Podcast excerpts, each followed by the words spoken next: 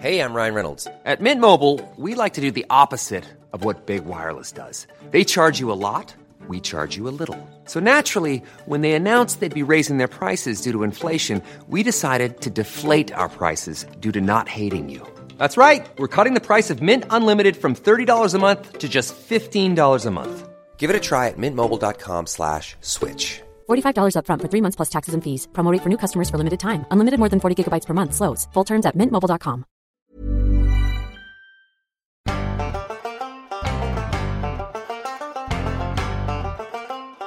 Culture, and welcome back to the Talking Gurney podcast, where we talk everything Ireland, Irish, in movies, comics, TV shows, and more. I'm here with my co-host, Commander Rob Cross of the 1st Irish Infantry.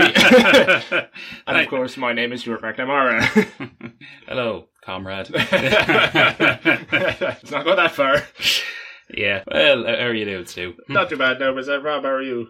Yeah, grand. Been working hard, and we've got very. Or hardly working, am I right? Yeah, yeah, yeah, yeah. how, how about a picture of a cat that uh, you know says "Hang on in there, kitty," or another one about oh, uh, that's what we all need in being, these, these being, being crazy is not a requirement to work here, but it can in fact help. Can. Sign me up, sir. yeah, the weather's nice today, at least, if not a bit temperamental. Irish weather, temperamental, I wouldn't have it. anyway, So this week, I think we'll talk a little bit about Irish weddings. yes, Something that you might have a bit more uh, knowledge of than I do. Well, I'm on my third wife, so of Oh, course you know good that. man, you know good that. man. You know how that works. I, I'm not. my girlfriend's going to kill me when she hears this. yeah, so I, I, I suppose we were kind of talking a little bit about this because, of course, in the film Michael Collins, there's you know he's he gets engaged in it. We, we won't say how the how the engagement goes quite yet, but you know maybe It's a happy ending, right? Well, yeah, sure. we'll find out soon. if, If you're interested. if you don't want to know how it turned out for Michael Collins, look away but yeah, but I, I suppose we have kind of a, a way of doing things in this country with a lot of kind of, you know, even like when people are born to when they die to when they get married to things like that, that maybe are a bit different to people. And I, I think yeah, working with. mostly heavily influenced by the Catholic Church Yeah, but even. other- guiding the country for so and even other kind of things like that. I think working with people from a variety of different countries and backgrounds over the years, I've kind of learned that they look at an Irish wedding as like that's very different like how we do it in our country. And then there's even even English people saying it's it's a little bit different. So I, I suppose it maybe it is kind of more of a culturally significant thing than we maybe give it credit for. Well, I mean, look, any reason for a set, we're going to have a set. I think that kind of boils down to it. it, it it's uh, the, the great kind of Irish thing of getting together, having a few drinks, and having a bit of fun, and meeting Yeah. people, and it, that's kind of central to a lot of what we do. I suppose even more morbidly with a funeral. I mean, you know, you have the wake where everyone Yeah. comes and says it's terrible. They bring sandwiches, and you have a few drinks, and you probably end up in the pub and talking about how much you miss the person. And it's, it's much more a celebration of their life as opposed to thinking about how they kind of gone in a sense. Yeah, of course. But I suppose moving on from death to weddings, I suppose wedding is you, you have the honeymoon, I suppose, afterwards. Um, yes, which that's, that's how it that's- traditionally goes. I Well, mean- but that was I meant I meant I meant to say like um bachelor party, but I I, I, I meant I meant I meant to say stag, and I just said honeymoon popped into my brain there, so it, it, uh, edit that out. Um, I will not. yeah. So so I suppose it, it kind of starts with you propose to someone. No. Real it. Oh yeah. Over like- the internet, right? You propose on a Russian oh yeah. That's dating site. It's it's like the old uh, Brendan Grace's father the bride thing. He, he says, "I'd like to marry your daughter," and I says, "All right." You seen her mother? He goes, I have, but I'd sooner marry your daughter. I mean, of course, you have to make sure you have enough cattle first. yeah, Dowries are very important. yeah. We, I suppose, in, in some of the other work we've we've we've reviewed, dowries are there. That, as far as I'm aware, that's not something that's still practiced amongst us in you know Yeah, I mean- Ireland. Historically, a dowry would have been a very important part of it, as would maybe having land as well. I think it's still an aspect to some people. Like you know, you'd you'd you kind of say a bit, a bit of road frontage or like a bit of land is what what people would say. So kind of marrying into land Yeah. is, it was was kind of more of the thing. So It was great when there was lots of land, but now it's just cut down into smaller and smaller chunks. yeah, so well, that's modern society for you, Stu. Yeah. So then, anyway, you, you go off and get married, and I suppose it's it's very much kind of a two step process because, uh, as we kind of talked a little bit before, we you don't have to have a civil and religious marriage separately in this country. It, it's pretty much that in a lot of other places, I suppose in the UK in particular, or like in America, you know, you have to go to the clerk and like county courthouse or whatever and get the, the, the marriage cert, and then you'll go off and have your religious ceremony, or whatever you want. The two of them are very separate. But here, uh, certainly with Catholic and Church of Ireland, I, I can't speak for perhaps other faith communities as much. But you know, the, the priest they're they're able to solemnize marriages legally as well as obviously whatever your, your your flavor of religion is. And not to say, of course, you can't have an entirely civil marriage if you if you if you so choose. Yeah. But that's you know, it, uh, generally I I've only ever been to one of those, and it was in the UK, so I can't speak to that. So yeah, generally it's you know you you so generally like the you know, the groom will I, I was like they have a pint with like the best man before they go to the church. A pint or seven. A, a few maybe. um, so they they go in anyway. They're, they're waiting. Then the the the bride will be walked up the aisle by her, her father or you know whatever, and you know they have the religious ceremony, and then afterwards. Certainly, with the Catholic churches I've been to, it's the priest will take them into the back room uh, along with their two witnesses, you know, the best man and the you know the bridesmaid, and then they'll actually the legal process there, signing the the document, signing the register, and like they have their two witnesses there as well, and. So by the time you leave the church and you're having all the lovely photos taken outside, you're both r- religiously and civilly married. So it's actually It's efficient. it's actually yes. I mean, I've said that to Peter, like, "Oh, really? You do the whole thing? Yes, you get the whole thing done in an hour." To, like, there's a match on afterwards. I'm sure the priest will do it pretty, do it pretty quick for you. Ten minute mass. I've seen them. uh, so generally, then it's um, you you go to the reception, uh, as as we would kind of call it in, in this country. I suppose like the afters, or I don't know if there's any other word Americans would use for that too. So it's just the after, the, the kind of Yeah. the party after the, the the ceremony, if you will. So and generally, it's going back to a hotel function room is is pretty much the way it's been done. Um, and at this, most of the relatives and some of the bridesmaids get very, very drunk. And I suppose the groomsmen as well, of course. Yeah, uh, well, I, I think particularly the grooms himself uh, for some of the weddings I've been at. Still, Yeah. I mean, he's been he's been carried to bed before the bride a lot of times. But it's still, I think it would be very much you'd be in a hotel function room. There'd be a lot, lot of large circular tables. Um, there'd probably be like. I, I don't know if this is much now. Definitely, some of the weddings I was at for like my my aunt, godmother, and all that. There was like a head table at the very top of the room. Was like kind of a big long line. That was like the you know the, the bride and groom would be there. Like the, the the bride and groom's parents would be there. The priest would generally be there. The best man and all that. And that's where all the speeches would be coming Is this from. being a priest is a great job. You get to go to the weddings and the afters. Well, I mean, it was like a meal at half a week. I think generally it was you- wouldn't invite the priest back because you it would like if he was in your parish you'd know him, particularly in smaller areas. I suppose. maybe less so now. I don't think I'd be doing that myself. But and generally that's where all the speeches come from. So obviously the the best man will make kind of the other the, the comedic speech about the the groom Yeah. telling all a few embarrassing stories, and some of it I've heard have been pretty horrific. Yeah. yeah. I think it's there's there's acceptable levels of how you know Don't worry, Rob. I have a few ideas for you. I just saw what you were looking at. yeah, and all that. And then generally the father of the bride will, will make a speech. If if you'd like to see an example of this, the, the Irish comedian Brendan Grace does a, a fantastic routine of called The Father of the Bride, where he's basically giving that speech at the wedding while he's absolutely blind drunk. And it's, you know, hilarious. You know, he just goes, remember my daughter said she was going to marry someone. And I said, is it someone you know?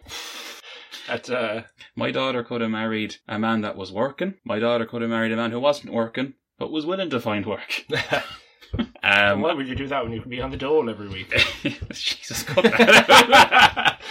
I wasn't making the classes. I was doing something. Jesus Christ. oh, now it's only certain classes who t- get the dole. That's that's something else. Uh, I'm not even going to get into this anymore. Uh, cut this. I don't know. I mean, I've always found that they're wedding cakes in Ireland is generally they're not always like kind of on three different pillars if you know what I mean Tears. tiers uh, yeah that's really it I'm not a of course a baker would know It's just a cake. You should know what tiers of a cake are.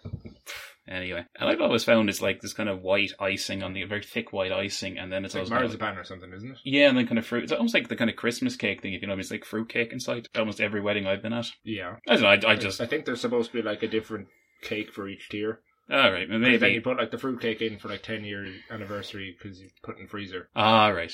Some weird shit. Some like yeah, that. there's something like that about keeping like a slice of wedding cake. I know like Marge and Homer do it in The Simpsons. I my, my parents haven't. I I remember I asked them that once no, but um, I remember the YouTuber Ashens actually someone sent him in the 25 year old wedding God. cr- wedding cake from his parents, and he, he he tried he ate some of it. I think he was very unwell. Look it up on YouTube. But uh, I, I suppose then it really breaks into the party. Like they'll kind of break out the dance floor. There's always like a wedding band, and they'll play the kind of you know the safer kind of pop songs, uh, and Yeah. then they play some of the oldies, and then play It'll like, be like the Macarena yeah, and uh, Rock the Boat, and everyone's down on the floor yeah, rowing. like something for because like you got kids. You're probably going to have kids here. There's always kids at an Irish Yeah, wedding. I think all there's always hours a of the kids night. table, and you know the, the grandparents, the you know the the bridal party. They, they want you want a kind of music that everyone will like, and like you have the kids stuff on early, and like have the slow set a bit later for like the that, and of course before all of that happens, after the speeches, they'll have the first dance between the bride and groom generally, and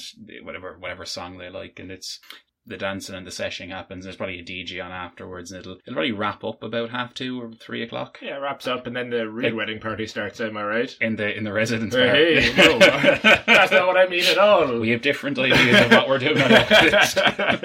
um, but I think as well something that a few people pointed out to me, particularly Polish people. Um, they're like, wait, you have to pay for the drinks at a wedding. I'm like, yes. Like, I mean, I know generally it's the, but not always the father or the bride traditionally paid for it. But I'm like, you hear that now? shut up. Uh, of course, just of so course, someone knows. of course, that's not, of course, that's not how things work out anymore. And I was, just, and I, and I was just like saying to them, "It's like, do you think you trust a bunch of Irish people with an open bar at a wedding? Oh, yeah, you'd it- be like- absolutely like 'cause they'd be out of money in five minutes. It's not. It's not even that. Irish weddings, you'd have about 100, 200 people there. Yeah. You'd have 200 cases of alcohol poisoning if you had an open bar. Yeah. Legitimately. Because I think we have to just say as well, like we now compared to some uh, traditions, like I think particularly like some people in India, we, we wouldn't be having quite the, the level of people at their wedding, like all their family. Yeah, but you know, but we, we I think we you would be inviting, you know, obviously your your close friends, you know, your your parents, you'd be inviting the brothers and the sisters and their plus ones and yeah, but I think generally you'd have a well over 150 people at a wedding. Oh, like it, it'd be like um eh, very much a lot of the community coming as well, particularly like in small villages, the whole village is there. oh yeah, at least for the afters. Yeah, at least for the afters. Like I think like the ceremony is kind of seen as being more intimate and a bit kind of more family and close friends only, but like the reception would be much more, you know, like your your third cousins and your. But uh, and then it just goes on and on, and yeah, and then the bride and groom off on their honeymoon. Uh, not before the wedding, as I suggested earlier. Ah, look, we're not here to tell you when you can and cannot have your honeymoon. If you want- to do it before, after, during, I mean, you have the wedding. During. You have the you have the ceremony. You go on your honeymoon. You come back and you have the afters. Whatever you want to do, do it. yeah, I mean, I, I suppose as well. So I mean, that's kind of the what I would say the traditional kind of Irish wedding is, and then you drag yourself back to wherever you live in the country afterwards on a Sunday morning. Oh yeah, the, Yeah. the morning after is probably the worst, and Yeah. then you go to a different pub later on in the day to celebrate even more. generally you'll see like, yeah generally you would see the bride and groom off yeah i mean i, I guess that's kind of in, in a nutshell that's the irish wedding i suppose th- there is kind of an increasing move towards doing kind of non-religious ones so you, like you can do a civil just the civil service in this country up if you go like up to the registry office and you know any, any kind of county hall you can just get it done there and but i mean they'll they'll actually do nice enough ones i mean they you can get like a one of the nicer rooms in there have a bit of music coming in and you know they're just not allowed to have any reference to god and it has to be purely Yeah. kind of legal if you will and maybe a bit cold but you can do that and I think don't the most important note to talk about with uh, Irish weddings is that we were the first country in the world to vote by referendum to allow gay marriage. That's right. Um, I, I suppose I was actually I was getting to that gradually. Um, yes, we had a referendum in 2016 about legalizing same-sex marriage, and yeah, we passed overwhelmingly. Yeah, it was fantastic to see because people were coming home from Australia, America, Home everywhere. to yeah. Everyone came back to vote on this, and it went very well. with the way, just to kind of briefly say, with the way our constitution works, if if you want to change the constitution in this country, you have to have a referendum. So, like the whole, all the all Irish citizens living in the country get to vote on it. It's just a Yeah. simple yes or no. Um, we're like one of the few countries in the world that actually have that process. I, I know Australia was talking about having one at the time, but they didn't actually need to. It was just because the government were, you know, trying to copy us and take the coward's way out of actually making a decision. Well, it was more. I assume they were hoping that it would be a no vote. Mm, anyway, we'll Yeah. see. And, But- uh, I But think- that, but I remember it being quite nice that day. I yeah, it remember was like, good. It was we a great feeling to I, see I, it. I was there with a close friend who is um not straight, but he didn't have a vote um because he's he doesn't know Irish citizenship yet. And I remember he waited outside while I went in and voted. And you know, we we remember we were talking, and we went out that night into town with a few people, and we were drinking. And as soon as we saw the exit poll, like we were waiting till ten o'clock to see the exit poll because you know we're th- we're like well, this will probably pass. I mean, we're we're kind of a liberal country, but Yeah. we weren't sure. And then when we saw the the thing, and it was what it was about like sixty three percent yes. Yeah, something huge. It was something huge. and quite a good majority. I think we all thought it would pass like by Skin of her teeth. well, I wouldn't say that, but I mean, like you know, I thought it would pass by maybe a bit tight, but that was such a large margin. I just remember, you know, going around that, the pub that night and seeing all people like wearing like rainbow flags and like having all the thing on, just, Yeah, it was a cr- good just crying. It was really nice. So uh, the last thing before we head on to the actual movie is uh, the weird thing about Irish weddings is that a lot of famous people like to have them. So uh, I looked down through People uh, get married, my god. a quick list. So some of the very notable ones include Paul McCartney hmm and Heather Mills, I think it was, Victoria and David Beckham. They got married in Ireland, Ireland. Uh, Tony Hawk, I didn't know that. Yeah. Just radical. out of the blue. Um, someone from uh, one of our old episodes, Amy Huberman. Well, I mean, obviously, yeah, Yeah, Brian Brian O'Driscoll. Second best Irish rugby player. Um, it just says Pierce Brosnan, so it won't tell me who he actually got married to, but he got married. well, he was married to Cassandra Harris. Um, This I, is I think Keely Shaye Smith. Now it's came up. Oh, okay, well, that Cassandra was his first wife. I, I she died of cancer, Yeah. unfortunately. I, And, I, uh, I- yeah. Would you believe it that Bono got married in Ireland now? Oh, that insufferable. prick. Shocking. Really. I mean, Ali Hewson is his wife. She seems, she genuinely seems like a lovely person, but I, I think he's a insufferable twat. And uh, my brain kind of went dead for a second. So did I say Elton John? No, oh, did he? I didn't know. I'm pretty that. sure Elton John got married here. Yeah, Maybe I'm mistaken. Well- Either way, we're going to claim it anyway. I don't think it. Well, it wasn't legal in this country to marry a fella at the time. We'll never find out. So I onto mean, the maybe, movie. maybe he had his own wedding over here. You know what, Elton? You, you be you. Yeah, so onto the movie anyway, which this week is Michael Collins, which is obviously based on true events Yep. and is the story of Michael Collins and the kind of struggle for uh, independence in the Republic. And then the subsequent civil war. Yes, that Ireland went through uh, from 1916 onwards. Yeah, I suppose we, we we've kind of talked about this topic before, like with Yeah, the foreigner. and, we and we definitely will again because yeah, it, it, it's such it's an the, the pivotal part. moment in our country's history in a lot of ways. I think just to kind of before we get into the film, just to kind of I, I, I talk about this whole independence movement. We've kind of touched on this before, but like this is we're we're kind of hitting the centenaries at the moment uh, uh, for for a lot Yeah. of these things, and like they call this this kind of decade, like nine, nine, uh, 2016 onwards, is the decade of centenaries because the Britain were like, oh yeah, well, well all our ones with like the First World War, we're like, yeah, but we have like our first Dáil in 1919, and we have like the start of the War Easter Independence, Rising the Easter Rising, and all that. But we're we're kind of reaching the stage now where we're getting into like you know this the start of um really the war of independence and we're, we're going to in the next kind of two years be hitting this is when the anglo-irish treaty came into effect Yeah. and all that and then we get into the civil war centenaries which is much more divisive and Yeah. we'll obviously talk about that a little bit but i suppose just to say as well we do learn a, about this a lot in school Yeah. like i know i did in primary school i did history for my leaving cert as well so we, we got a lot of you were taught a lot about this and i think depending on where in the country you're from and Yeah, you're kind of bit different. the gist of what your teacher maybe views, um, you might get a different version of it. I know I got two very different versions of it in Yeah. school. One from a, a teacher from Clonakilty in West Cork, where Col- near Collins were from, was from. Another one who was much more of a took a very differing view on on Michael Collins and De Valera. Let's just put it that way. Well, look, it's almost a centenary, and here's hoping for round two where we get out the current bunch of jackasses in, the, in government. Am I right? Am I right? I, I suppose as well because it, it we, we did this a, a little after the anniversary of Collins' death. Yeah. Um, it it was the twenty second of August, I believe, or twenty third, and we we couldn't quite do that, but we're kind of doing it now, and I suppose it is saying that. The, the, two sides that formed out of the, the Civil War, like Fianna Fáil and Fine Gael, are actually together in a government now, along with the Green Party. So I suppose it's, in, in a sense, it's kind of significant Yeah. in contrast to, you know, as we'll talk in the film about how If only they acted any differently. Basically, the same side of the same coin Yeah, for the last hundred or so years. I so, suppose in a way it is.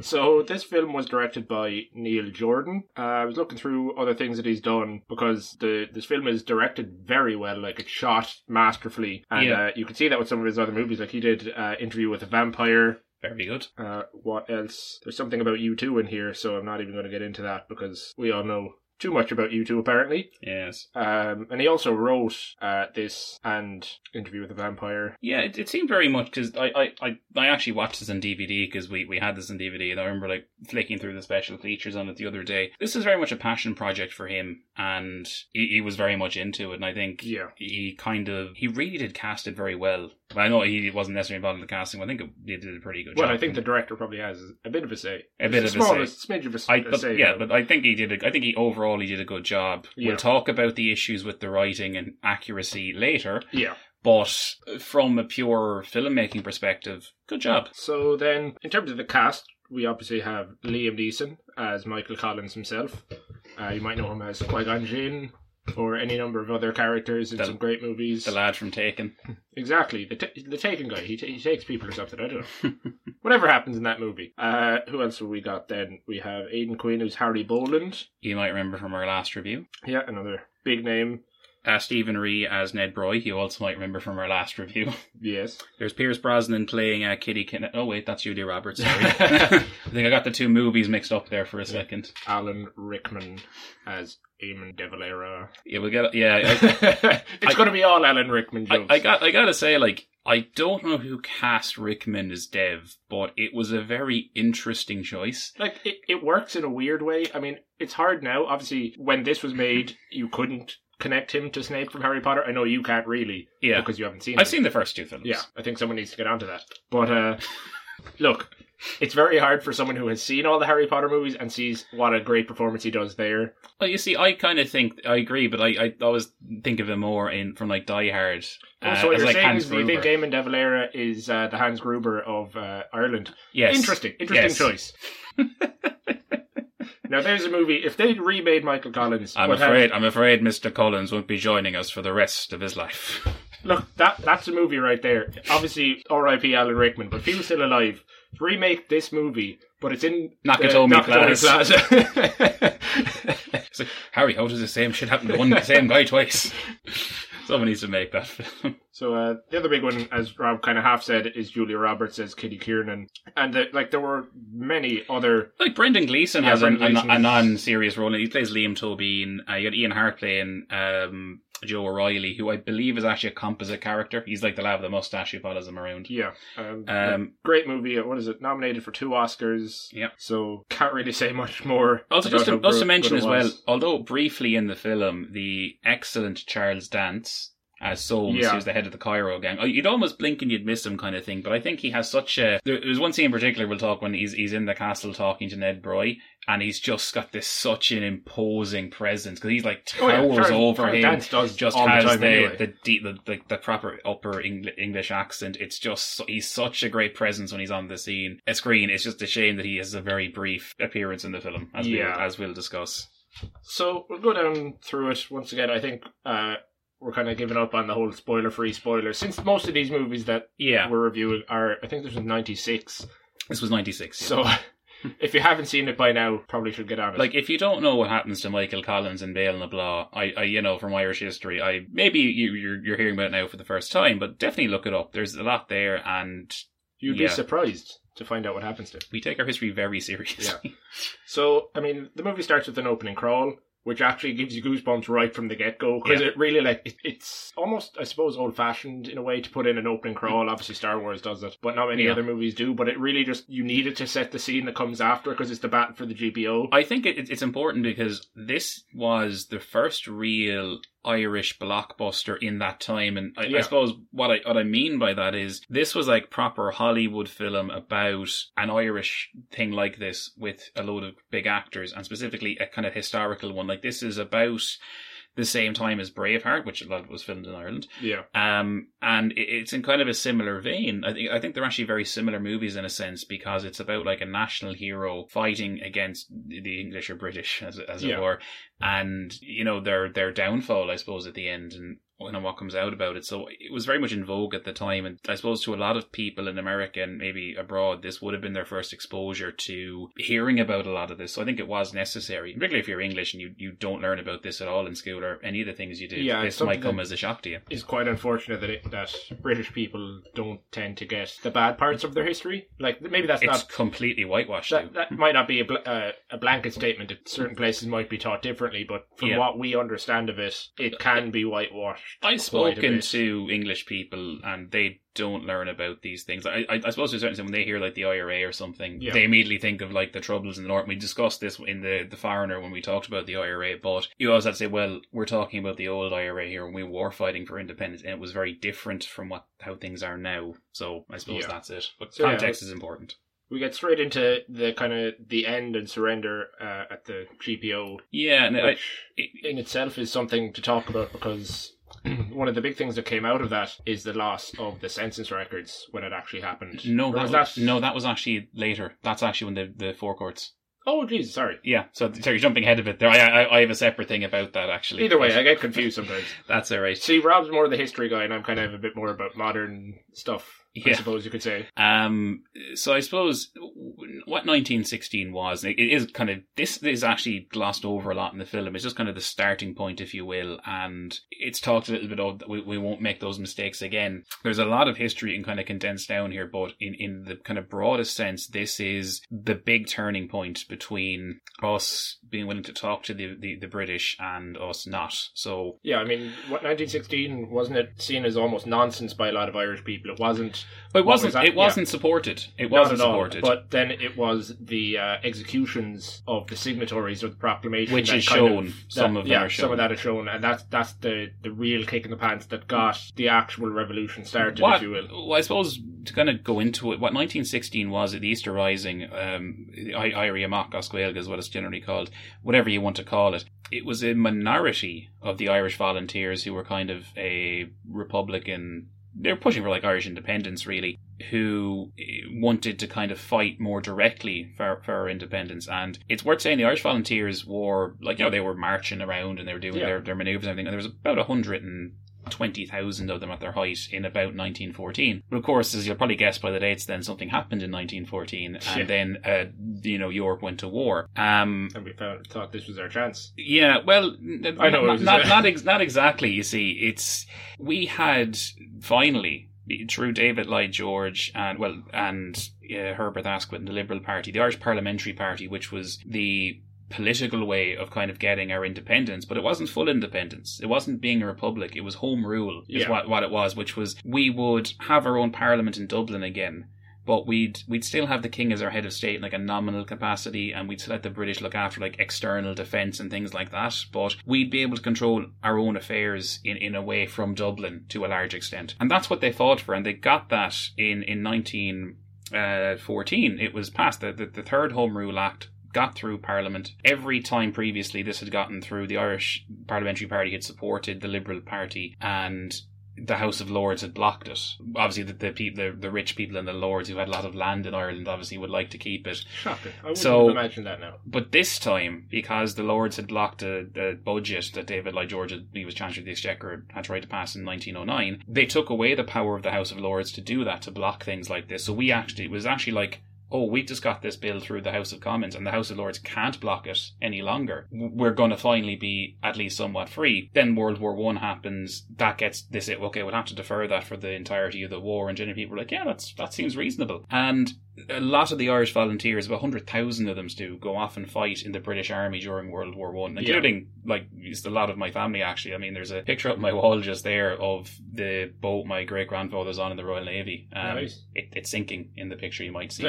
Obviously, he got off, but a minority of the people that stayed behind in the volunteers got in with the the IRB, not the IRA yet, the Irish Republican Brotherhood, and they, these guys were like the secret kind of Republicans that were pushing for full independence, and they were like a secret organization. You had to take an oath to get in there. This was very serious stuff, and them combining with the Irish Citizens Army under James Connolly, who you see in the film, who was a, a Scottish man of Irish descent um, who was really pushing more for like socialism and kind of workers' rights, and he led the the, the strike and lockout in Dublin in 1913, which is the real start of trade unionism in this country. All of that kind of came together with this kind of anti-British thing, and they wanted to march across the country and kind of just say they're at war. We have our chance now. The Germans have given us some guns because our our enemy's enemy is our friend. But at the same time, they march under the banner. We serve neither king nor Kaiser, but Ireland. Yeah, of course. They'll they'll use it, and then But free guns are free guns. but free guns are free guns. But they they had this plan, and they were going to go out on Easter Sunday, and they had you know the.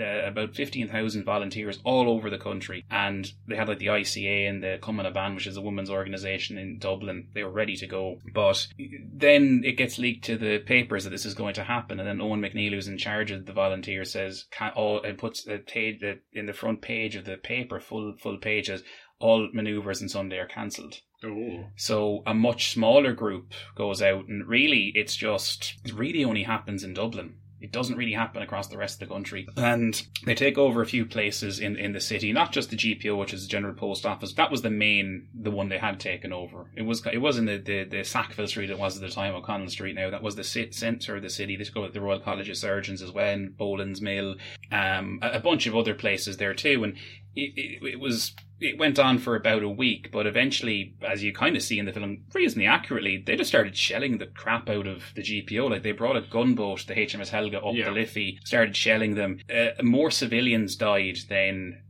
like our British Army or Yeah, Irish in, people. in the movie, it was a pretty good recreation, Yeah. I assume, for all the explosions, unless they used the real one. And but this is the thing though, and like as we kind of said, the people in Ireland were not in favour of this. Like people, like I said, there, my great grandfather was off fighting, so was his his brother who didn't Yeah, they were busy. survive the war.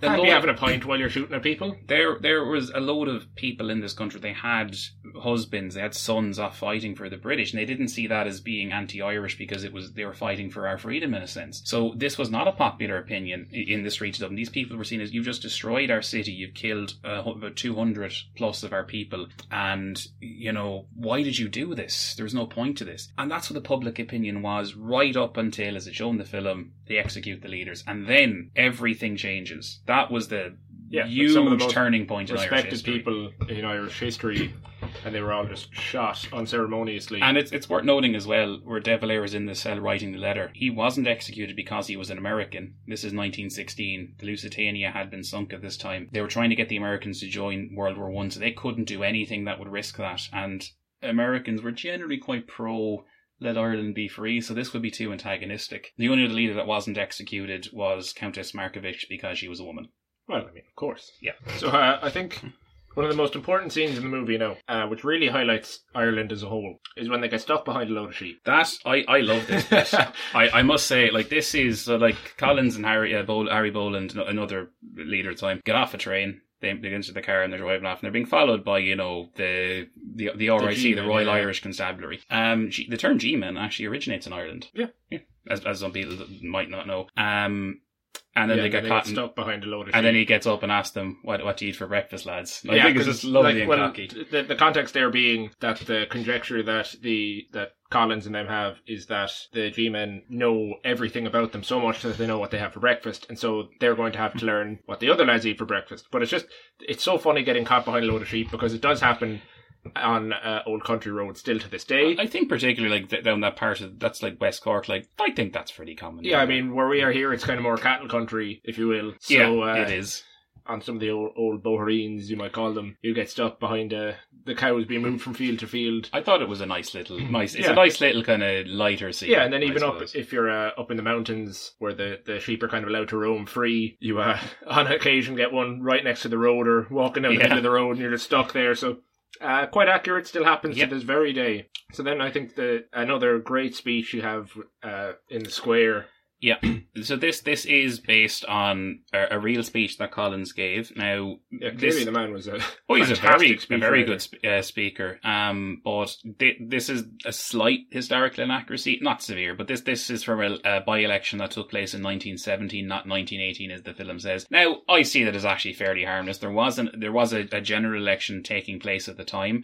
So I think it's it's not a it's not an egregious mistake, but Yeah. the, the the famous there's a famous picture of Collins standing like by these signposts, doing like you know putting the arm, giving this really making Yeah, a very it's- impassioned speech. The, the cover for the movie, I think, at least. It's it's yeah it, it's it's uh. Liam Neeson is actually recreating this famous Yeah. photograph of Michael Collins, but that's that's what that's from. But yeah, and I think that's a minor thing. I wouldn't like really you, get too much. You really that. see how great he is at speaking because there's a bunch of uh, police there then, and they all start attacking Yeah. the, the civilians who are kind of up in arms at this point, and uh, Well, it, it, it's worth saying that this was still in the after effects of, of World War One, Yeah. and they, they they'd forbidden people to meet in large groups, and you know there there had been a very big thing in this country as well about they'd wanted to bring in conscription in Ireland uh, because they were they because they were just marching men after their deaths in like from out coming out of the trenches um in in France in World War One that they needed to replace them with new men. And then asking politely wasn't really working because it's like where's like my friends and stuff Yeah. like that. So they tried they, they already had conscription in the in uh, Great Britain in the mainland but they didn't have it over here yet. And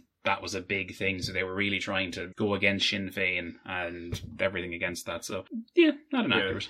the next big scene then we have a bit of singing. We do. uh, we Irish apparently love a lot of singing, not not so much in recent times, but in the past, obviously before we had radio and television, I mean, we have it's si- all singing. about an old sing song. We have like singing Bonds now, singing Jedi's. oh, we have everything. Uh, You need to, need to get that film where Ewan McGregor McGregor sings in which one? uh, Moulin Rouge. I think he sings the song, doesn't he? I know. I know he sings in. Um, Phantom Menace. Yeah. Yeah. I say here's, here's a blues song. It's called Dead Sticks.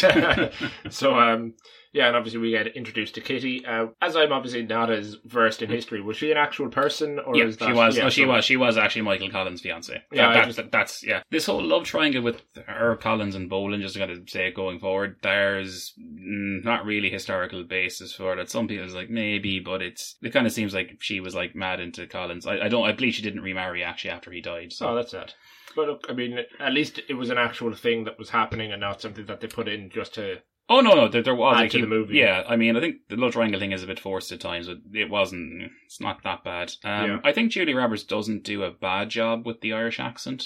like she's all right i mean She's not great, but it's there could like there's a lot more, more egregious accents we've discussed Yeah. in these films. So yeah, I think she does a, a fair job I think like as we well. say. I think people like Kitty Kiernan probably would have had a slightly more upper class kind of Irish accent. I believe she was originally from kind of properly South Dublin, so I think having a slightly more americanized yeah, I, I guess I'd, I'd be willing Yeah. to kind of let her off with that. I, I think definitely great to Harry Boland's accent is a bit. yeah It's a little off at times. look i mean even liam neeson kind of makes it very lyrical you know what i mean But I, I think I- that you know, he's just such a. of- But he's just very charming, though, and I, I think that is kind of a good thing. He- oh yeah it does well for for what he's doing And he is like literally bigger. He's literally the big fella. He's more imposing than people. Yeah. I think, which is a great little thing they did. Yeah, it so- was very well. I think he was perfectly cast for Collins. Oh yeah, perfect.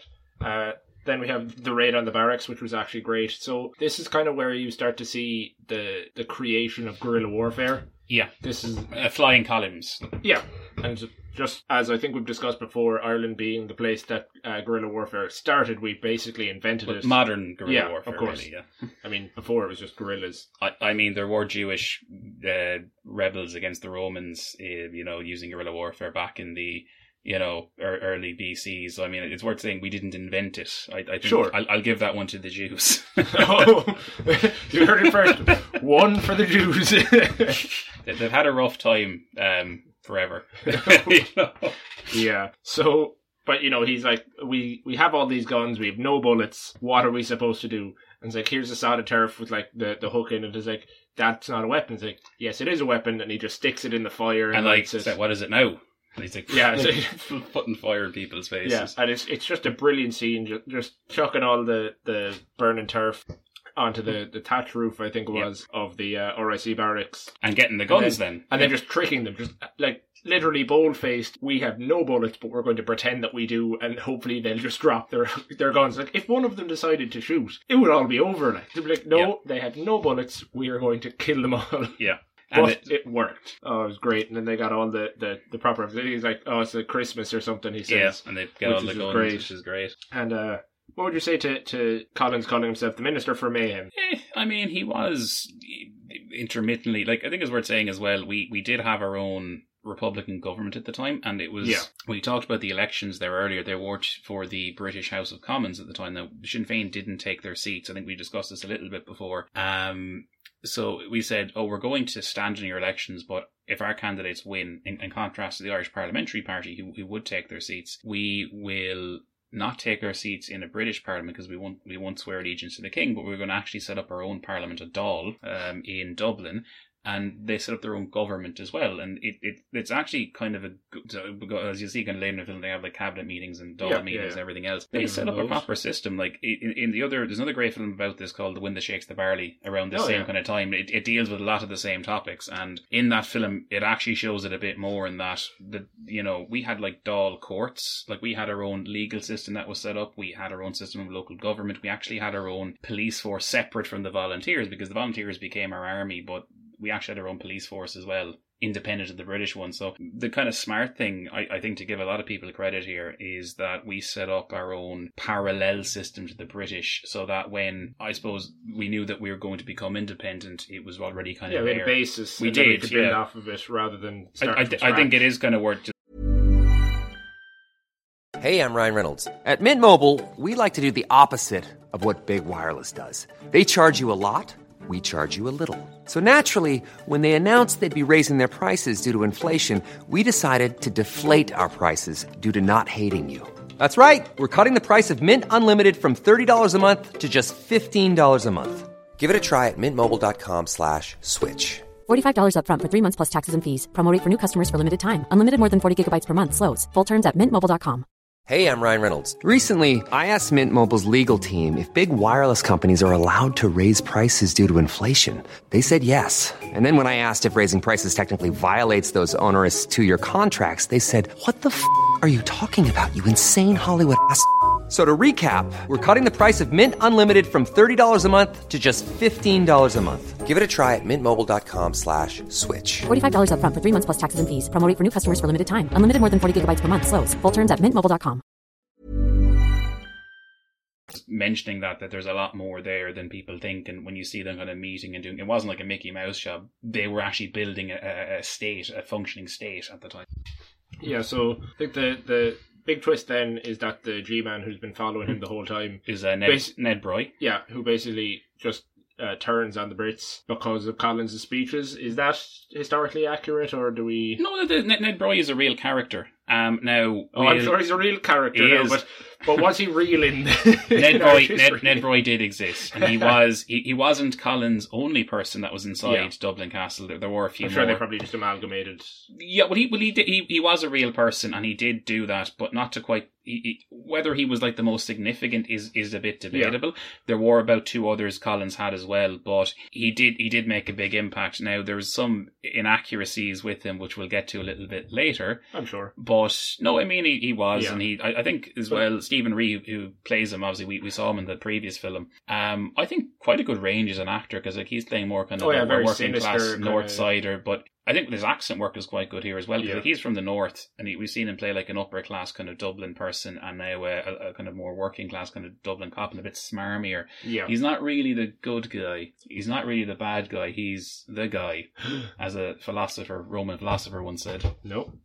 Uh, but yeah, it just it, it really goes to show how good Collins was at speaking that he was able to turn one of the G men over to his side. Well, yeah, but I mean, they were Irish as well. I know, but yeah. y y when you're that entrenched in something and you know that if you go against it, you're probably going to get hung. yeah, It's uh, I mean, I, but I think it is worth saying, like, a lot of these cops, this is before the black and tans, like, the British had sent over people. These were still, like, RIC and, like, the Dublin Metropolitan Police. They were Irish people, be, like, working for the British, is, is kind of how it was. and like then we get a great scene that could have been out of James Bond, where uh, Collins, just bold as anything, wanders right into Dublin Castle. Yeah, where the, the British ruled the country. Yeah. Yeah. I mean, th- this is like the most important place in the country for the Brits, like, and he just wanders in because they have no idea what he looks like. Just fucking goes in, it's like, It's great. oh, just no, not a care in the world. And he gets into the, the file room with all, what Yeah. is it? They have uh, files on like Sinn Féin And the IRB and the and, all IRB that. and everything.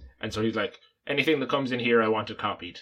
Yeah. And uh, now, I think as you said, this probably didn't happen in real life. Probably But- not. I mean, you have Col- to have, like you Collins, balls of fucking steel. Like Collins did have about three people, possibly more, working in the castle, including Ned Broy, and he probably never was physically in there himself until much later when like we we had the castle. So, but it's possible that someone did do something similar to this from what we can kind Yeah, of tell. can- There's still a lot we don't know about this because a lot of the records are either destroyed or they were kind of on the down low. Yeah. Like there's other bits we're going to talk about later where we don't actually know what happened because there weren't records kept strictly for reasons. Yeah. Yeah. I wonder what reasons those could be. Mm. Um, so yeah, then Collins decides to uh, threaten all the G-men, and uh, we get some visceral death scenes. I We mean, do. The first one where he just blows your man's brains out. I was like, oh shit. Like out coming out of mass. Yeah. Yeah. No, no, no. There was the the one before that where he's just in the market, Oh right. and your man sorry. just goes right up under his chin, Yeah. and like the back of his his head just blows off. Yeah. And it's like, God damn it. Well, and then mean- the one you're talking about in Mass, where he, Yeah. he what's it? He gets the he asks for the paper. Yeah, but uh, the, the papers the next day are saying riddled with bullets. It's Yeah. like, What it's are like, they don't doing grow on trees. What are you doing riddling people? Like, we don't have a lot of them. Use one. Yeah, because this is them putting together the squad, uh, Yeah. the- or the Twelve Apostles as they were known as well. And this is Collins basically said, "Look, I'm not fighting on their terms anymore. I'm going to get a bunch of people I know I can trust, a very small group, and they're going to go out and do these kind of underhand. Like he's not fighting them on their own level. Yeah, it's not a war. It's No, it, it's it's an insurgency, and it's a lot. I think Colin says this in the film, and it's it is true that spies have always managed to get into these large things, like some of the United Irishmen in 1798, and the, the Fenian uprisings in like 1803, and even 1916 to a certain extent. So this was, I know I can trust these guys. Yeah. They're young, they have nothing to lose. They'll go out and do these things. And this kind of an- another thing talking about who's in the squad. You know, you have there's there were more than 12 people, shockingly, but it includes Jesus. people like Sean Lemass, who was later Taoiseach of this country under Nice. De Valera, because you know they were also on the same side at this point. People like Brendan Behan's father was in this as well, um, and Peadar Kearney, who was Brendan Behan's uncle, who actually wrote the, the, the lyrics for our national anthem around the V, and was a very important writer as well. We're in this, and even like we, as we talked about Jews earlier, there were Jewish people in the squad as well, the Briscoes, who were lads. Uh, no, Jew- Jew- Jews were actually very supportive of um, this. Uh, the chief rabbi of Ireland at the time, uh, Yitzhak Herzog, um, he was called the Sinn Féin rabbi because he used to he used to he used to shield them. But I mean, the thing was, Collins was kind of smart because he had Protestants and Jews working for them, and he could have them do things that his other Catholic men couldn't. Because he was a devout Catholic, they couldn't follow the British into Protestant churches because at the time you'd be excommunicated if you went in there, even if you were, you know, weren't doing. You Catholics were kind of somewhat ambivalent towards this, but Look at he was starting to realize, oh, these guys can go in there, but we can't. And it was like, yeah, look at it's Og or whatever your name is. We're going to need you to eat some beef on a Friday. we can't do it. We just it, it has to be fish for us now. yeah. You can go places that we just can't follow. I, yeah. So like, I love that Yitzhak Herzog, like his son Chaim, um, actually became president of Israel. Nice. As he grew up in Dublin, and it's well, I, I, I, I think let's not.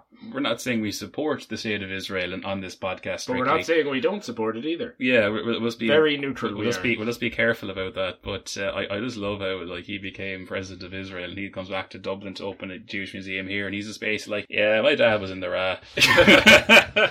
I mean, who wasn't at this stage? yeah. So the next scene I think is really great with the uh, the raid on the safe house where they're just flying out through the, the windows up up onto the roof. It's great. and yeah. Collins is, is torching the whole place, Hmm. and it just it, like it happened so fast, and you know it just shows how how much prepared they were for that eventuality to have people watching, lookouts, and everything ready to go. Well, it was because I mean they, they they had to keep a step ahead, and Collins was like smart enough, like Yeah, the squad. He was he ahead. kind of had his own intelligence operation as well, Yeah. and that was kind of the, the step he was above them. In a sense. Um, I think the next big thing is the uh, prison break. yeah the prison break where they're heading off to England. Uh, there was a great quote from it that I actually wrote down because I, I hope this is an actual Collins quote, but uh, he says, "I hate them for making me hate." Or for making hate necessary, Yeah, and it's like, what a quote! I hope that's actually from him. I probably should have checked. I'm not sure, uh, but I hope so. but it's it's a, a lovely kind of message of how he didn't want to be doing what he was doing. Yeah. He just wanted Ireland to be its own country, but they were forcing Him to do that. violence out Yeah. of it. Yeah, so he goes. So De Valera is he was the leader. He's the president of Sinn Féin. Uh, he's also an MP, although Yeah. he he doesn't. He, he's a TD. He's, he doesn't attend that.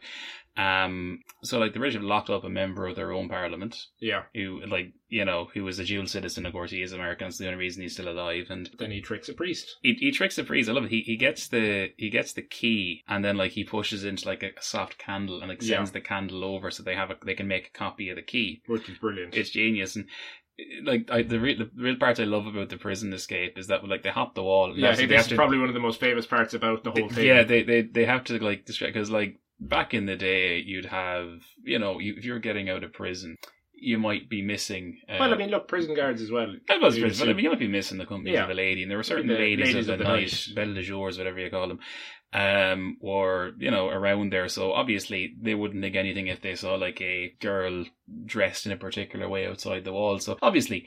If he, if he just hop the wall, like dress him up like uh, you know a tartisan, as they say in the film. Yeah. this did happen, by the way. Oh, this yeah, this is this is accurate. Oh, so good. And then they get into the car, and uh, I think it was either Collins or, or Boland who were like, "You're the first man to whore for the country."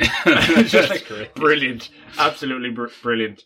The Dev goes like, "There are some things even I wouldn't do for Ireland," which is brilliant. Um, Yeah, so like then they, they they get back to Ireland and they have a fucking parade for him, and it's so good because you can like see the Yeah. the the RIC lads watching. They can't do anything because there there's thousands of people. this, pr- I don't think this happening quite the scale as in the film, but- Possibly, but it's still great yeah, to see. it's, it's still it's still nice. like, like we've broke him out of prison, and there's so many people here you cannot touch him. oh, because there'd be a riot. yeah, Yeah, you, you can't. And I mean, there aren't, there aren't enough police in the entire country for the amount of people who'd be protecting Dev. Well, it, it's like you know. Then Dev decides he has to go to America to raise funds, which did happen. This Yeah, is, yeah, yeah. we we talked about this in in the last one. Well, we talked about it a couple of times, but Well, we actually swiftly talked about it because it was to do with um, the Sinn Féin funds case. Like I said, where they, the high the Supreme Court said Sinn Féin wasn't Sinn Féin. This is actually when Dev raised all this money, and they later brought it to the High Court. So this was actually quite important. It was a very large amount of money they raised. Yeah. Uh, so then there's another raid on the house where they're living, Mhm. and uh, it's like it's a common theme throughout the movie is Collins and Boland sleeping in the same bed, and now we have Dev stuck in there as well. It's like three to a fucking bed. The poor bastards, like Yeah, their backs must be broken from from the amount of sleeping head to foot that they were doing. yeah. Um, but uh, no, it's fine. They get away anyway, and they Yeah. hide them under a car, and it's you know Yeah, get them, whisk them away to. It's very much a, it's a game of cat and mouse, but um, I, I suppose at this point you kind of see the change. Like you see the thing in the cinema, where like the black and tans are coming over here now. Yeah, yeah. and this is when it You can tell. changes. I mean- it, gets much more vicious. yeah, everything kind of scales up quite a lot because you have the, the Belfast lads are coming down and they're talking to the, the G man who's turned, uh, whose name I Ned never Broy. remember, Ned Broy, and uh, they're like, you know, oh, we're things are changing around here. They get into the car and Ned Broy's walking away, And and the car just fucking blows up. And it's Brilliant. like brilliant because like they seem so imposing. Like if you're just watching the movie with no uh, knowledge of what uh, actually Yeah. happening. You It's see these guys and like, oh my god, these guys are going to fuck Collins up. Yeah. It's like, nope, gone. We blew them up immediately. Fucking great. Um, that there was no car bomb inside Dublin Castle ever, but it is true that some guys from Belfast were sent down, and they didn't. They basically were taken care of quite quickly. I know it's still Yeah. funny though. It's still funny. Oh no, it's like- not. Yeah, I think it's I just- quite- it's a great. It's a it's a great scene. It's a, and uh, on a side note to that, if you ever are in a bar and you order an Irish car bomb, go fuck yourself. yeah. Don't do that. I mean, We said this before, but we'll say it again. Don't do that. It's just an awful thing to ask for. Um, you wouldn't do it for any other thing where people died. I, I'm not going to go to a bar in New York No, and say, we're not doing that. I'm cutting that. So anyway, I was going to say Long Island iced tea. What the did you think I was going to say? you mean a three mile island iced tea? hey, closing the dark. There we go. We, we saved it. We This is saved like it. the six sip. That's not as bad as I thought it would be. God damn it.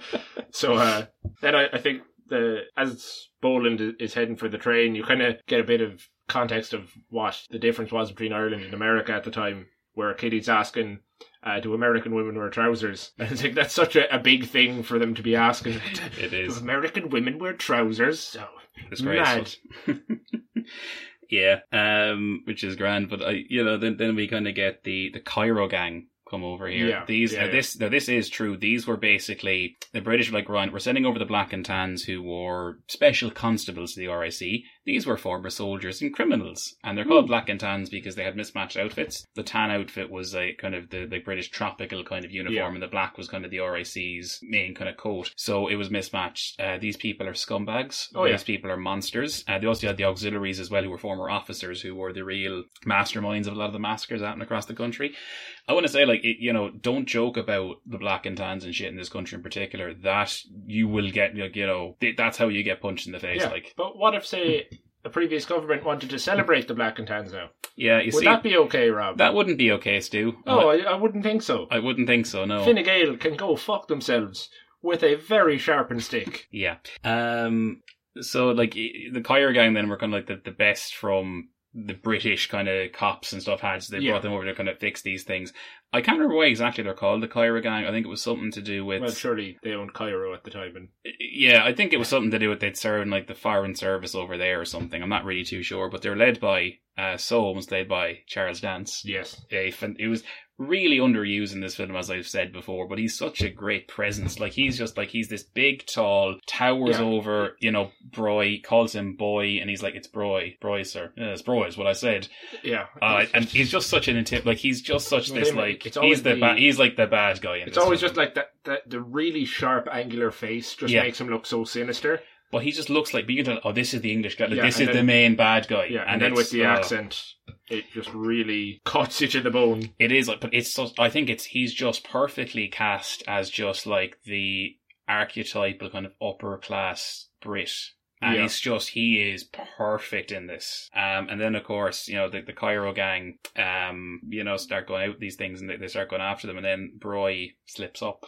Yeah, And Collins is like trying to plan to take them out, and he's getting bits. But then Broy goes goes to the hotel that they've been told not to go to because Collins knows something is up here. yeah, yeah. He's, he's, And then they catch Broy, and while he's burning documents. yeah, and oh, fuck. Actually, just before that, Yep. we have the, the quick scene where the cleaner was stealing oh no, it's from Soames. uh, yeah, rubbish, and it's like that really helped them. They get the actual names and addresses of the, the people because they they could like they couldn't find anything about these guys. They're being very careful, but they, they do. And yeah, sorry, and then I should say so. They're they're planning. He's planning to get the squad to go and take care of these guys. Yeah, and he knows this one, is a yeah, big one because he realized there'd be retaliations from this. They can't have any like no one sleeps in their their own beds tonight. They like if there's any if a hint of this gets out, they're going to be, like, be lifted as they say. Yeah, they're going to be taken, and they're, and they're, these guys aren't messing around. It they're beating the shit out of people. Yeah, I suppose it kind of it shows how close everything was. Yeah. like literally to have just someone who was working in the hotel that he was staying in who Yeah. picked up something out of the rubbish, and it just happened to be the names of everyone who was So- in the Cairo gang. Then we move on to um, you know, Bloody Sunday. Sunday, the Bloody first Sunday. the first bloody Sunday in Irish Yeah. history. Spoilers: there's been quite a few of them, and they all seem to involve the British Army killing people.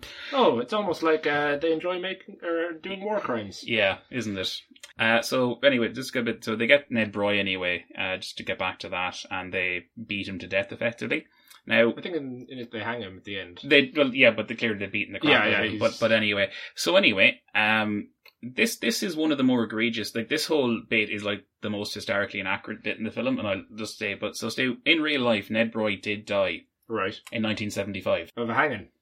Yeah, after he served a long term as Commissioner of An Garda Síochána, our National Police Force. Now, Ned Broy didn't die at this time. He survived the Civil War, ended up going off with De Valera, and he, he became Commissioner of An Garda, our, our National Police Force. He was actually passed over, he passed over several higher up ranking people because Dev was like, I need one of my guys Yeah. after the Civil War, not one of Look, the Cumming Gael people. I think it's another one of those artistic licenses where they they've amalgamated a couple of people, and so they kind of They've just done. them out of the. you see, the Broy, story. Broy is a real person, and but there, none of the other people who Collins had spying in Dublin Castle were actually caught at all. Yeah. This, so, but Broy himself, because because he is a real person, Yeah. did did die in seventy five. He was one of the longer lived people who was involved in this. Actually, he Yeah. died the same year as De Valera did. Yeah. So anyway, I think back to Bloody Sunday. Yep. So they go, the squad go off and they they kill the members of the Cairo gang in varying different ways. Yeah, and as retaliation. Yeah, this is this is uh they go to Croke Park, which we we discussed a little bit before. This is Yeah. uh, one of our national stadium for We might do it for any uniquely Irish. we might do it actually. Yeah, it's it's it's for like our our Gaelic sport specifically. So this is like hurling, Yeah, Gaelic football. Recently, that we've allowed other. Yeah, we, we talked about this a little before, and like when we talked about our Irish sports and uniquely Irish in the previous episode. Yeah, yeah. So there there was a match taking place at the time. I believe it was Kilkenny and Dublin. I stand to be corrected on that.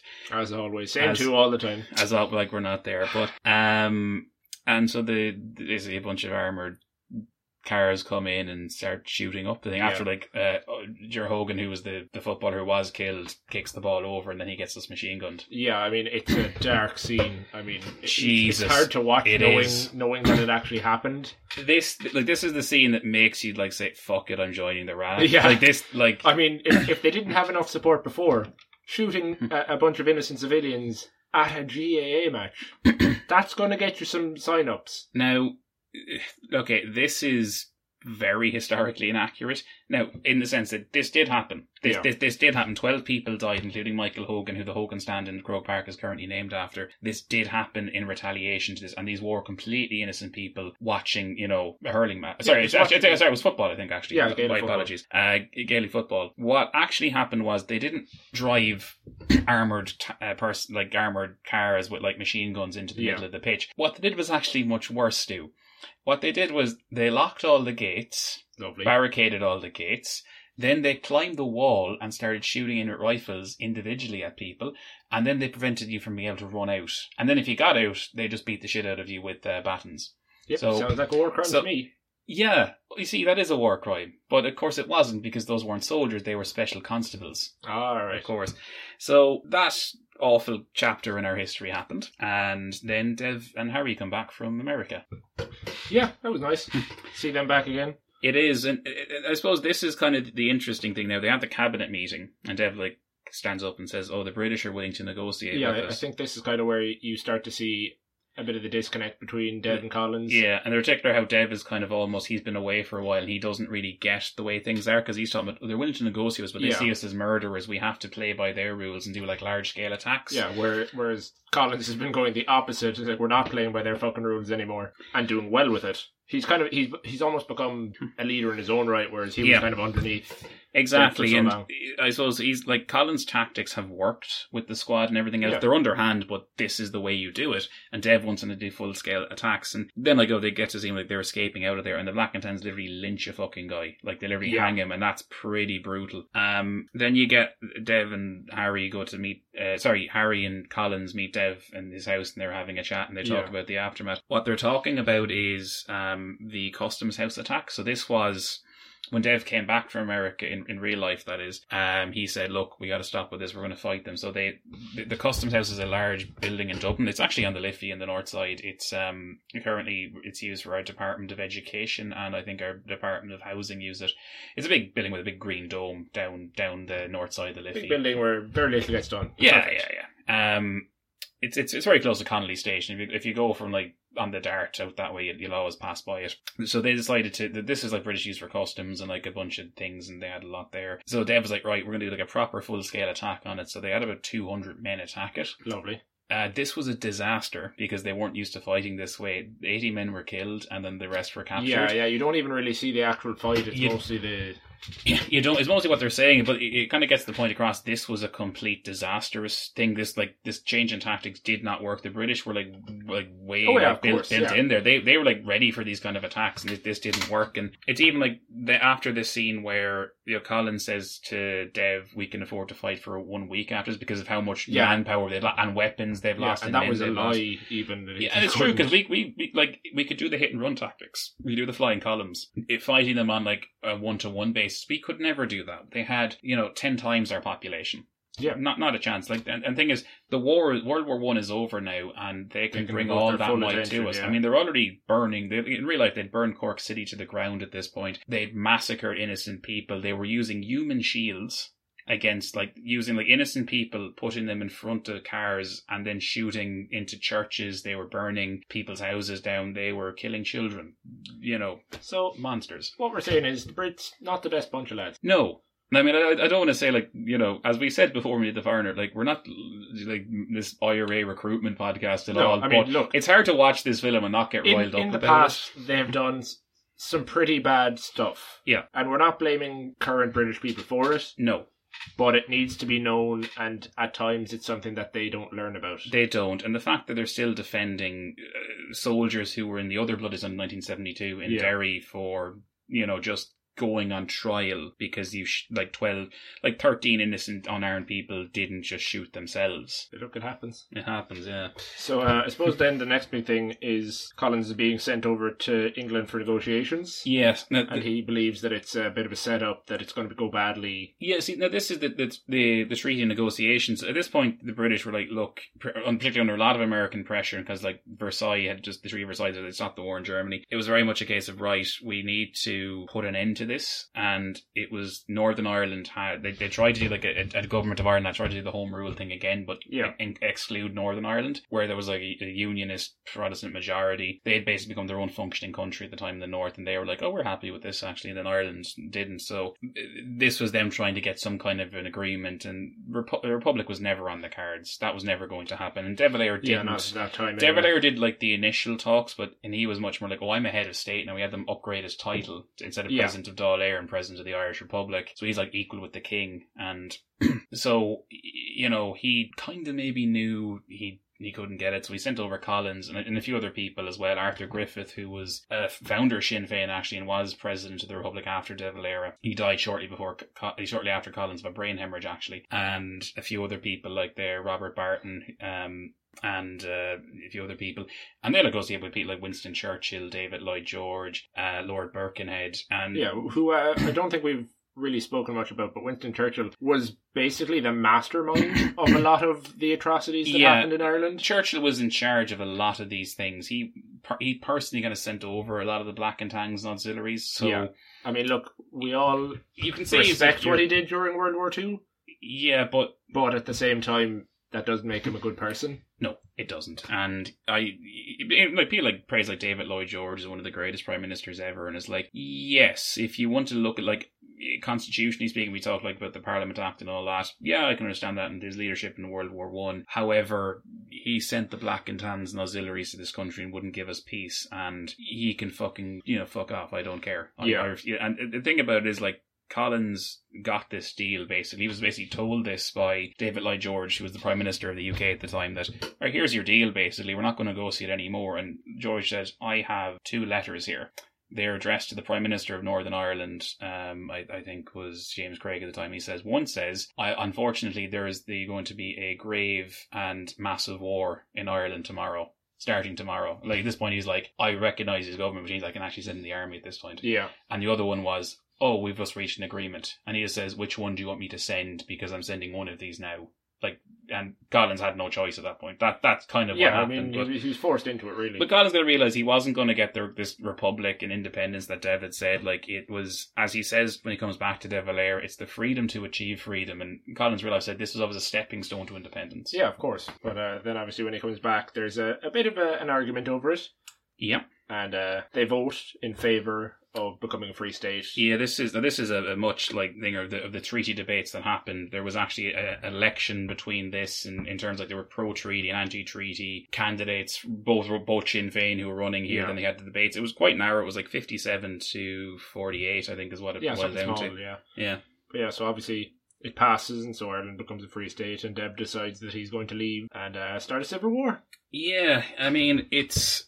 Well, by the way, it's nice, it's nice to see they actually use the Mansion House, which is the, the Lord Mayor's residence in Dublin, as the actual Dáil, which would have been correct at the Oh, time. yeah. That's where they met. So I thought that was a nice little touch, but they actually got that. That's actually completely accurate. Um, the, the guy that's like really roiling against Collins in the thing uh, is Ben Gerard McSorley, uh, Father Tadumcius, is uh, actually uh, Cathal Brugha is the person he's playing, who was always called the most hardcore, the most rabidly Republican member of the government at the time. Uh, he dies in real life shortly after this. Oh. They like surrounded his hotel and they're like, Cal, come out. And he's like, Well, I'll come out. I'll come out shooting with a Tommy gun. Now So- that's an Irish death edit if I've ever heard one. he did, and he, it's um he actually had the, the words that are later attributed to Boland in the film. His last dying words were allegedly, um, "Did they get Mick Collins yet?" Oh fuck. So that was there was a man that Yeah. went out swinging. Yeah, but even like the a bit of praise for the directing again is like you have Collins giving a speech, Great and Dev speech. giving a speech, and so it's like cutting between the two. So you have like the opposing speeches that Yeah. they're both giving. and it's very it's very well done. I mean, it is it is very well. Like Rickman and Neeson can give great. You know performances. Yeah. they re- like you can talk about. We can talk about kind of Rickman's performances, Dev. I suppose a little bit if you want, but Look, I mean, it, obviously it's, it's it's a little odd.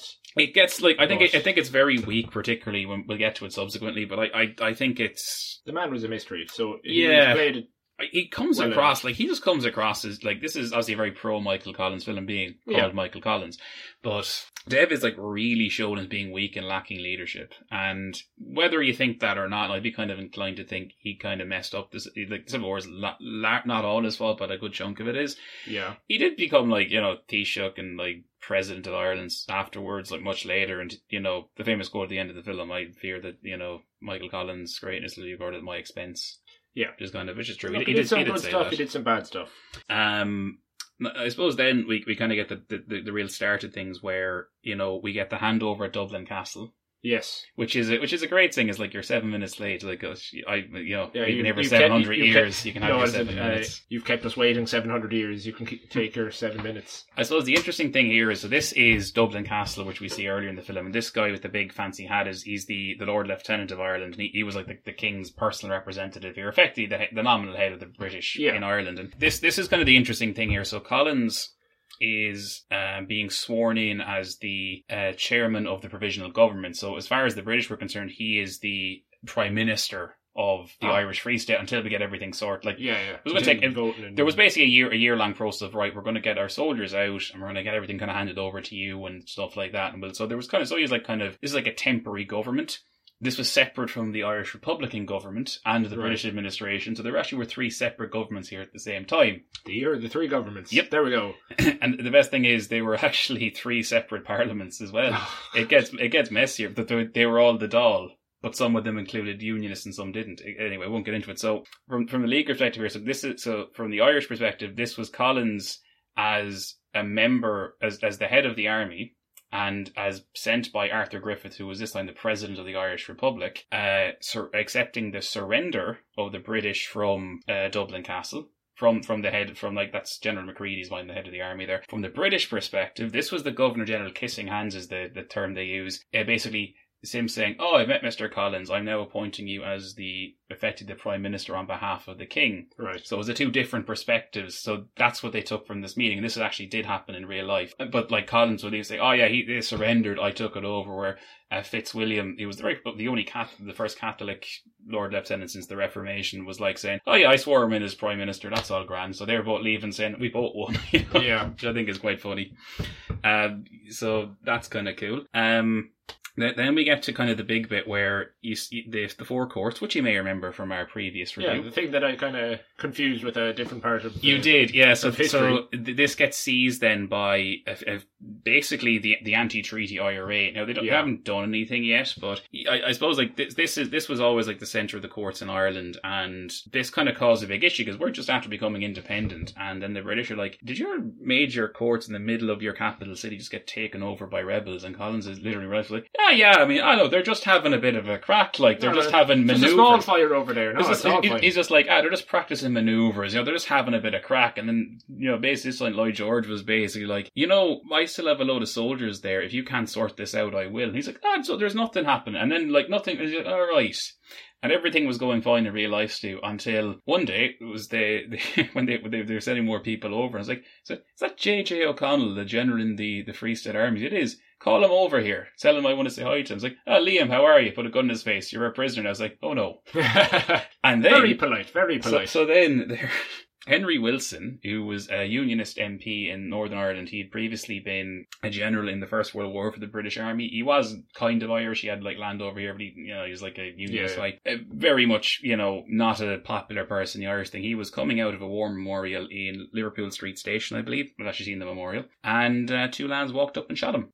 Two Irish lads. So at this point, David Lloyd George says, I'm going to send you some artillery. If you don't sort this right now with your, your stuff in the Four Courts, I am going to send my men to do it for you. yeah. And at that point, you're not independent anymore. So you, you kind of see this in the film where Collins and they talk about it, but that's sort of what happened in real life. Collins had to do this or else the British were Oh yeah, back. I mean it was, it was all over then. I suppose we'll kind of might just skip ahead to the end since it, yeah. there's a few bits that happen in between. but just to kind of Boland just to say your, your point earlier that when they shelled the four courts, this was the destruction of a lot of our old the, the, old records office was there too. This was destroyed, so like a lot of our Yeah. old censuses, we had things going back to the 15th century, were yeah, all of burned. things that we cannot find out about our ancestors, Yeah, which kind of sucks. But sure, what Ha- can you do? Harry Boland dies anyway. Um, trying to escape from Yeah. the Four Courts. and he tried to swim out in the river and he gets shot and Collins has like a tear felt thing with him. That didn't exactly happen in real life. Powell did die during that, but we won't say. Uh, shout out to my favourite pub in Dublin, the Palace, which is there when Oh, the yeah. two guys. Uh, did you recognise the young volunteer who tells him to go to West Cork? I wasn't sure. Now I wasn't paying. Uh, his father, Cyril McDuff.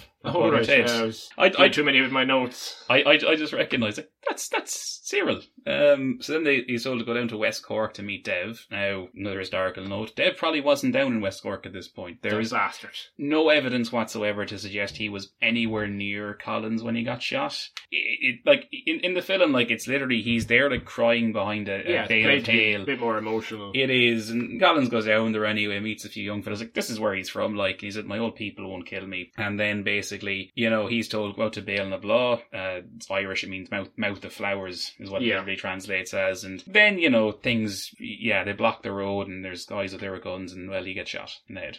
Yeah, I mean that that's pretty much accurate as far as I could tell. Anyway, There's no official report of what happened when he died. I mean, we just have like from people. So what you're like, saying is he might still be alive. yes, Interesting. He's 153. He'd be. I I, look. think. I don't know.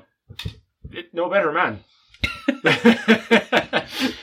So yeah, so I mean, we're kind of skipping over this part because it's the sad part because like this is contrast, like him driving down there shooting back is contrast with like Kitty going up in the lift and getting Yeah. her wedding dress fitted because they were getting married. We, we kind of skipped over the romantic subplot here to kind of talk about history. And I Yeah, think I, I think mean, look, it's because it's- that's the weakest part of the film. Being brutally honest. it's there. I mean, I think Rob said it earlier. Maybe I just asked him beforehand, but it's not entirely accurate that there was the the love triangle. Yeah, I mean, Kitty in real life was engaged to him, and she, you know, she didn't remarry afterwards. I, I don't believe, Well, but that's because um, Harry was dead as well. So I mean, mm. no one left in the triangle. So it is, but it's um, I, I I think like Julia Roberts doesn't do a bad job, but I think I feel you had to have Kitty in the film. I think, but I think it was really just putting her in there when she was kind of at the height of her fame. Yeah, I think putting in an Irish actress might have made a bit more sense. I understand was it this was trying to be sold to Hollywood, and I suppose the, the, the spoiler is like this didn't really do well in Hollywood. It did massively well in Ireland, but Yeah, it didn't course. it didn't really work in Hollywood. So Neeson was kind of an unknown at the time. He wasn't really too prominent. This is before Star Wars and way before Take.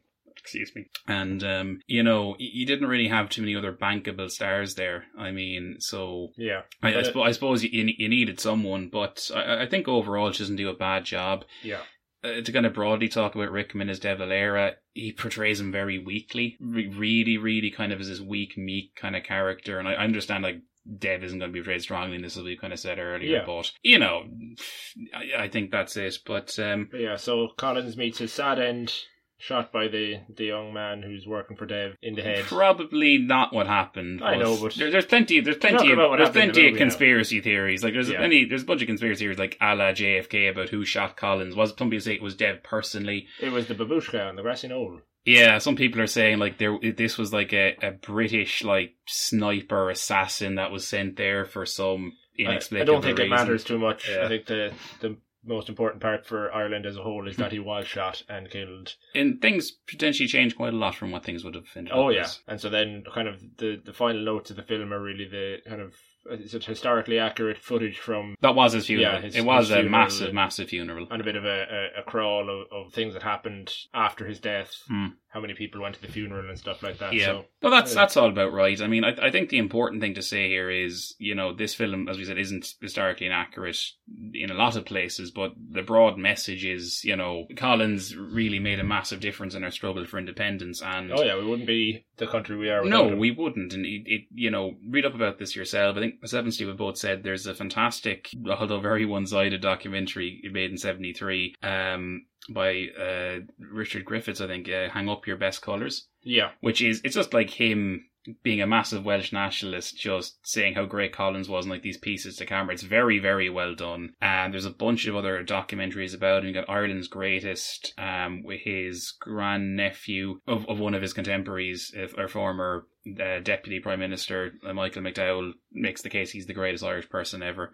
And um, he was against like Bono and you know Mary Robinson, so Oh. not not quite the same level. tell me Bono won. I, I think Mike Collins did actually. Yeah, of in course. But um, There's there's a bunch of other things as well. I mean, I'd also recommend watching the actual. There's a I have the DVD of this film. That's what I watched it on. Um, Neil Jordan has a bit in it about the making of talking about the historical inaccuracies in it and Yeah. why he changed these things. I'd actually say watch it because he he has justification for a lot of them. I don't think it's it doesn't come from like an ill-informed place.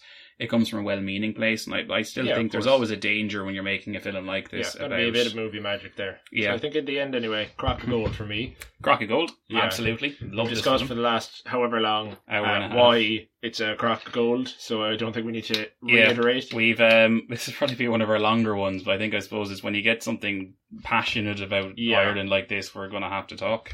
Yeah. So next week we're going to do something completely different. I have uh, an idea for just changing it up a bit, doing something uh, that I hope people will find interesting and will actually sound well. But uh, we'll find out next week. We're, do- we're doing the sequel to Michael Collins, uh, Michael Collins 2, where he goes up into space with Buzz, Buzz Aldrin and Neil Armstrong. Oh well, look, Yeah. it has to be done. Someone needs to, to speak the truth. Uh, I did love just as this as light aside. Um, you know, there's other people called Michael Collins. There's there's currently um one of a judge in our Supreme Court woman's in a bit of trouble, so we got a, a senior counsel, a barrister, in to help him called Michael Collins. Uh, And so also, Michael and also, the current mayor of Limerick, Stu, is Michael Collins as well. it should be. Say Michael Collins. I told you he didn't die. He's just he's moving around very fast. Anyway, so thanks very much, guys. This is probably one of the longer ones I think we've done. Yeah. because we we we really got into this, as you'll probably be able to tell. Um, but thanks very much. Uh, tell a friend about this, please. Uh, leave a review about this. We'd love to hear what you think about, particularly Irish history in this case. We have a maybe slightly, slightly biased view, but we'd Yeah, happy to hear any feedback. We can only give our own perspective and our own knowledge, really. But uh, tell a friend uh, how great we are, of course. Oh, yeah. uh, Best- give us Best a Irish podcast you've ever listened to that comes from the room that we are currently in. Yes. And uh, know, and, and give us a shout out on Twitter at Blarney Pod. Email us, email us at talkingblarneypod at gmail.com. Yeah, all one word, of course. Any suggestions you have, uh, any ideas for future episodes, if you have any uh, queries, uh, you know, if you want us to just shout you out for being a, a listener, we can do that as well. Yeah, absolutely. I think that's pretty much it from both of us. So Yeah. we'll see you next week. Take care. Good night and goodbye. Head over to Hulu this March, where our new shows and movies will keep you streaming all month long. Catch the award winning movie Poor Things, starring Emma Stone, Mark Ruffalo, and Willem Dafoe. Check out the new documentary, Freaknik The Wildest Party Never Told, about the iconic Atlanta Street Party. And don't miss FX's Shogun, a reimagining of the epic tale, starring Anna Sawai. So, what are you waiting for? Go stream something new on Hulu.